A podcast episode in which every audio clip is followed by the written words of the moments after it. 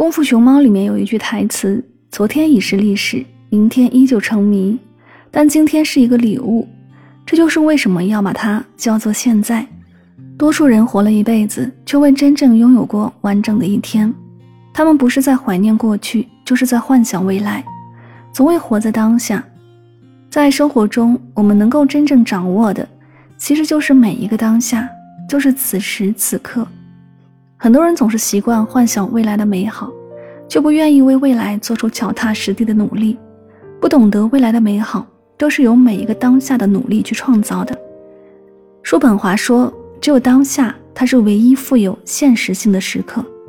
正是这绝无仅有的时刻，我们的生存才是真实的。”曾经有人问马祖禅师如何修行，马祖禅师回答道：“饥来吃饭，困来眠。”问的人感到很奇怪，说：“其他的人也是这样做呀？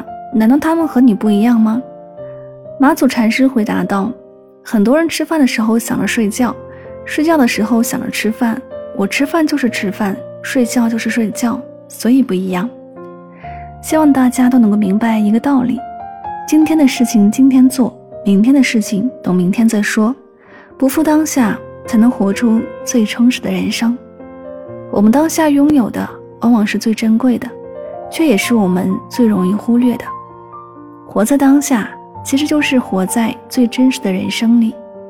往后余生，只要我们认真生活，专注于每一个当下，时间自会给出最好的答案。